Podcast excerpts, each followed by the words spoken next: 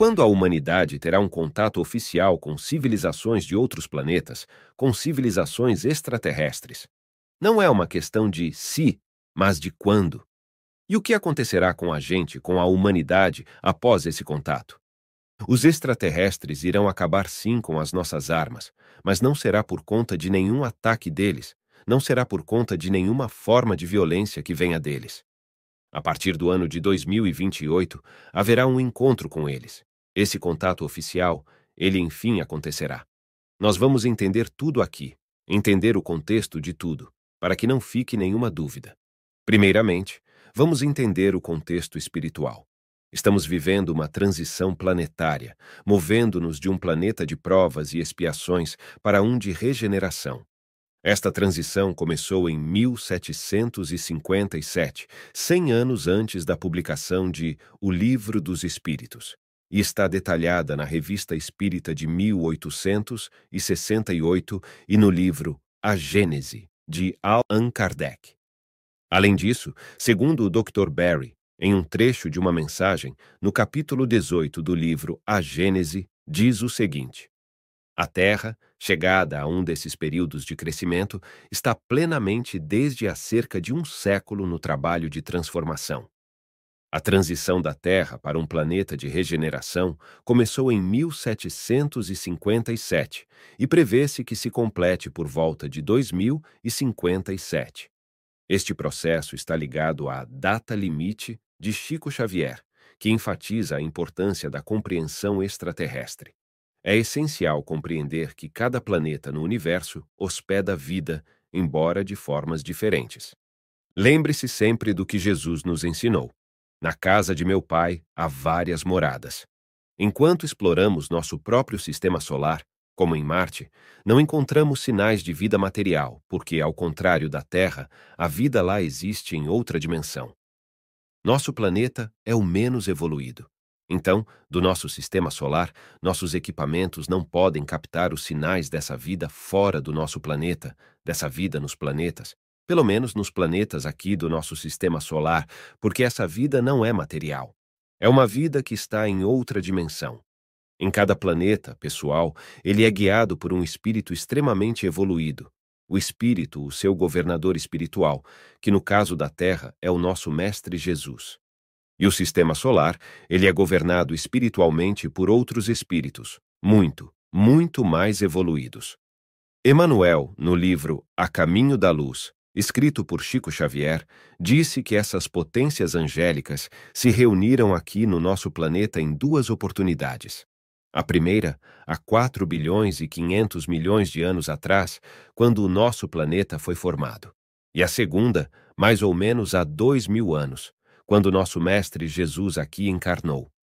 Emanuel ainda disse que haveria um terceiro encontro mais ou menos ali para o final, para a segunda metade do século XX.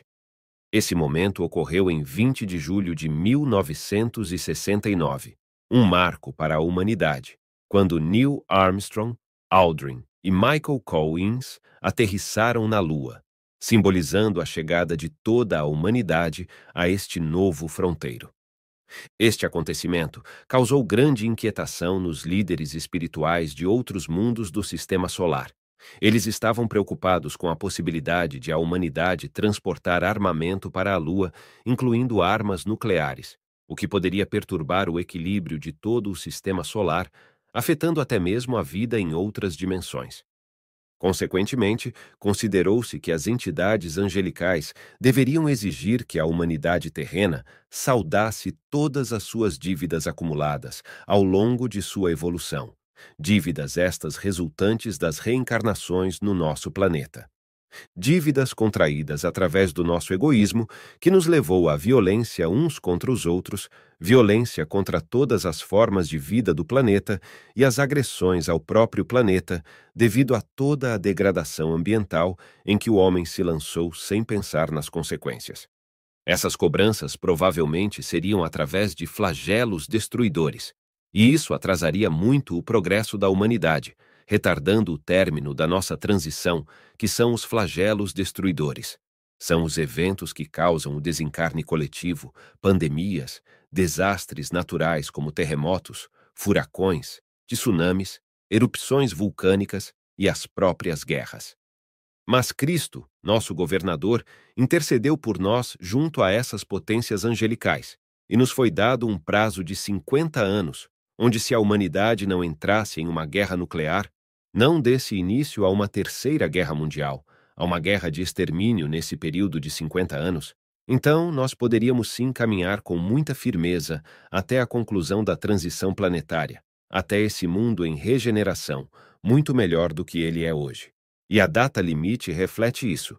É esse prazo de 50 anos de 20 de julho de 1969 até 20 de julho de 2019, pelo qual, se a humanidade não desse início a uma guerra nuclear, então essa guerra não ocorreria mais, e nós poderíamos então caminhar como estamos caminhando para a conclusão da transição. Agora que já entendemos a questão da data limite. O que vem agora, nos próximos 35 anos, até o ano de 2057, já está vindo e virá muitas mudanças no nosso planeta. Os eventos chamados de flagelos destruidores, pandemias, desastres naturais ou mesmo as guerras.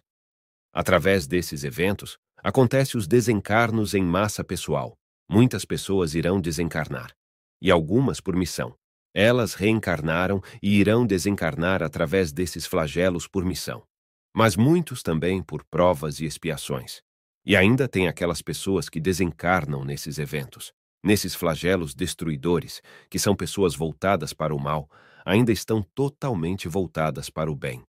Então, esse flagelo serve para que essas pessoas totalmente voltadas ao mal sejam retiradas do planeta neste final de trânsito e sejam degredados, exilados para o planeta onde continuarão suas reencarnações. O degredo para outro planeta é o exílio que alguns espíritos experimentam reencarnando em um planeta inferior. Isso ocorre porque cada categoria de planeta suporta uma carga vibratória compatível com essa categoria. Por exemplo, um espírito com carga vibratória compatível com um planeta primitivo não pode reencarnar em um planeta de categoria superior, a não ser que evolua e consiga o merecimento para tal. Nosso planeta é superior ao primitivo, sendo um planeta de provas e expiações. Assim, espíritos com vibração compatível com um planeta de provas e expiações não podem reencarnar em um planeta superior como um regenerado, pois este não suporta a nossa carga vibracional, e assim por diante em todas as categorias. Isso não significa que estamos condenados a viver sempre reencarnando em um planeta de provas e expiações. À medida que evoluímos, podemos reencarnar em planetas superiores. A reencarnação não é um eterno erro e redenção. À medida que adquirimos evolução, temos o merecimento de deixar este planeta de provas e expiações e reencarnar em um superior. Basta a nossa evolução. Estamos passando por um período que faz desta nossa atual encarnação a mais importante da nossa trajetória evolutiva até agora. Estamos reencarnados no período do fim dessa transição planetária, onde a Terra será um planeta em regeneração, muito melhor do que é hoje. Segundo informações de Chico Xavier, repassadas por Geraldo Lemos Neto, Quiron é um planeta com o dobro do tamanho da Terra, mas lá as condições são muito parecidas com as nossas. Composição atmosférica, presença de água nos três estados físicos da matéria, vegetação, animais, temperatura, enfim, condições como nós conhecemos para abrigar a vida humana. Quiron já tem uma humanidade. Os humanos nativos de Quiron vivem ainda nas cavernas, ainda são caçadores e coletores, como a humanidade terrena já foi um dia. À medida que avançamos em direção a este encontro monumental com civilizações extraterrestres em 2028, devemos preparar-nos para transformações profundas.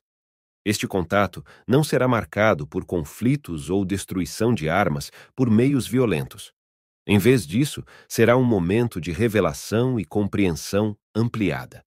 A desativação das armas ocorrerá, mas de uma maneira que reflete uma mudança de consciência e entendimento mais profundo, um reflexo da nossa evolução espiritual e material. Neste período crítico, até o ano de 2057, a Terra passará por uma série de mudanças significativas, culminando na transição de um planeta de provas e expiações para um estado de regeneração. Este processo, em linha com as profecias e ensinamentos espirituais, inclui uma reavaliação das ações da humanidade e a redenção de dívidas espirituais. Os desafios que enfrentaremos, como desastres naturais e conflitos, não são punições, mas oportunidades para o crescimento e a purificação coletiva. À medida que nos aproximamos desta nova era, é fundamental recordar a lição de Jesus. Na casa de meu pai há várias moradas. Essa visão alargada do universo, onde a vida se manifesta de muitas formas e em várias dimensões, nos ajuda a compreender a nossa posição no cosmos e a responsabilidade que temos em nossa jornada evolutiva. Com o futuro contato com civilizações extraterrestres, seremos introduzidos a uma nova compreensão da vida no universo, expandindo nosso conhecimento e espiritualidade. Este será um momento de grande celebração e aprendizado, sinalizando não apenas o fim de uma era, mas o início de uma nova fase de existência, marcada pela harmonia e pelo avanço espiritual. Fiquem em paz, irmãos, e até o próximo vídeo.